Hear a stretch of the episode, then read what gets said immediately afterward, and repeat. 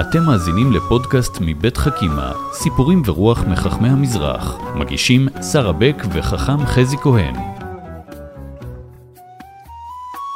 חכם חזי, אהלן, שרה. את הסיפור הבא אני אוהבת כי הוא לא רק אה, מילים, אני ממש יכולה להרגיש אותו, להריח אותו, אה, אה, לטעום אותו, יש בו הרבה. נכון, סיפור עם אה, הרבה ככה חושים. כן. סיפור, את הסיפור סיפר הרב מרדכי אליהו, שהיה מגדולי מספרי הסיפורים בדורנו. אנשים לא יודעים את זה, המקובל ורב ראשי, אבל הוא היה סטורי טיילר אה, אמיתי. כן. והוא uh, מספר על רב אחד, רב גדול וחשוב, שהגיע מחוץ לארץ לבקר. כן. והגיע לצפת, mm-hmm. וההתרגשות הייתה באמת גדולה. ובנו במה, והוא uh, ככה עלה לדבר, לברך. קהל גדול מאוד, אבל באמצע הדברים התחילו טיפות. טיפה ועוד טיפה ועוד טיפה. וגשם, התחיל לרדת גשם. ואנשים מיד רצו עם מטריות, כל אחד שלף מטריה ורץ אל הבמה. לכסות את הרב, להגן עליו מפני הגשם. והרב אה, האורח אומר להם, חברים, תתרחקו, זה בסדר גמור. הנה הרב, החליפה, הבגדים, אה, אתה תהיה רטוב כולך. והוא אומר, תשמעו, אני אה, כל כך מתרגש לזכות שיורד עליי גשם ארץ ישראלי. הוא מגיע מחוץ לארץ. נכון. ומבחינתו זה לא עוד גשם, הוא נמצא במקום שבו בצפת עם גשמי ברכה. מזכיר לי גם אה, ילד שרץ מהר מהר אה, mm. להוציא את הלשון ולהרגיש את הטיפות. נכון, איך יודעים שילד מתבגר זה הרגע שהוא כבר לא יוצא כשיש גשם. כן, אז הרב באמת אה, מרגיש את הפלא הזה. זה לא סתם גשם שצריך לברוח ממנו, הוא נמצא בפלא. הוא נכון. נמצא ב... בארץ ישראל, וזוכה להרגיש את הגשם.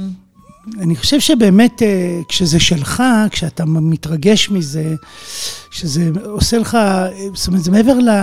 אתה בודק אם אני נרטב או לא, אתה מרגיש את היופי שבדבר. את הפיליות, החוויה המאוד חזקה שבדבר. ויש פה באמת אהבת ארץ ישראל גדולה ומאוד טבעית, ואני חושב שהרב מרדכי אליהו, כשהוא מספר את הסיפור הזה, מאוד מסתדר לנו, מתחבר לנו לאהבת הארץ. אבל יש פה גם היבט נוסף בסיפור, שאת הסיפור, הסיפור מדבר על אורח, על אדם שלא גר כאן, שבא לבקר. ובאמת בשביל אורח, גשם ארץ ישראלי זה הרבה מעבר למשקעים, ואני הולך לעבודה, אז אני צריך מטריה היום, או אני לא צריך מטריה היום. כן. זה באמת איזה פלא וחידוש, כן. משהו מרגש, שלפעמים רק אורח יכול להרגיש.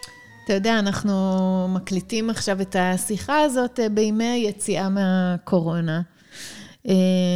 ו- ואנחנו מתבאסים שיש פקקים, ואנחנו מתבאסים שהעולם בעצם חזר ו- ונהיה. אה, בדופק ההוא שכבר שכחנו. אבל, אה, אבל, אבל זה קורה רק כאן, נכון. כרגע. זה... וזה באמת נס. ואני מכירה רופא שהגיע עכשיו לביקור כאן בארץ ואומר, אתם לא מבינים, חברים, אנחנו, mm. אתם חיים בנס. הפקקים האלה שלכם, כאילו הגשם הזה שמרטיב, כן, החוסר נוחות, זה נס. נכון. ובכלל להסתכל על, אה, על ארץ ישראל, אמ, מדינה ככל המדינות. אה, עצם זה שיש לנו מדינה, זה גם אה, באמת הסתכלות על, על נכון. נס לנגד וכש, העיניים. כשאמרת פקקים ומכוניות, הזכרת לי סיפור אחר.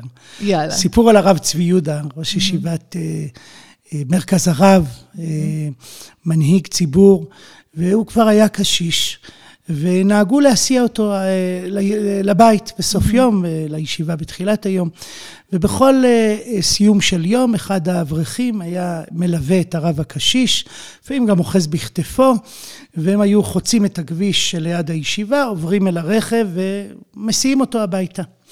והרב כבר היה קשיש והתקשה בהליכה.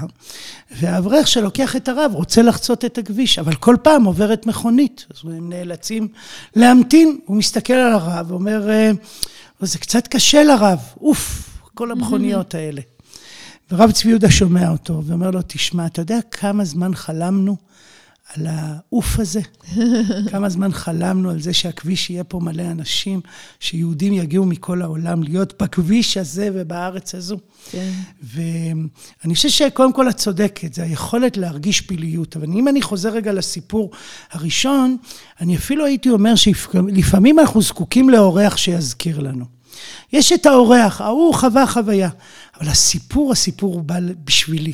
הסיפור בא להזכיר לי, להכניס אותי לרגע לנקודת המבט של האורח, כדי שאני אראה שמה שאני רואה זה הרבה מעבר למה שיש. נכון, ולפעמים צריך באמת מישהו שיעשה את זה בשבילנו. אם זה ילד שיזכיר לנו איזה כיף שיש גשם, ואם זה רב מבחוץ שיגיד זה גשם, לא. סתם גשם, גשם של ארץ ישראל. נכון. תודה, חכם חזי כהן. תודה, שרה.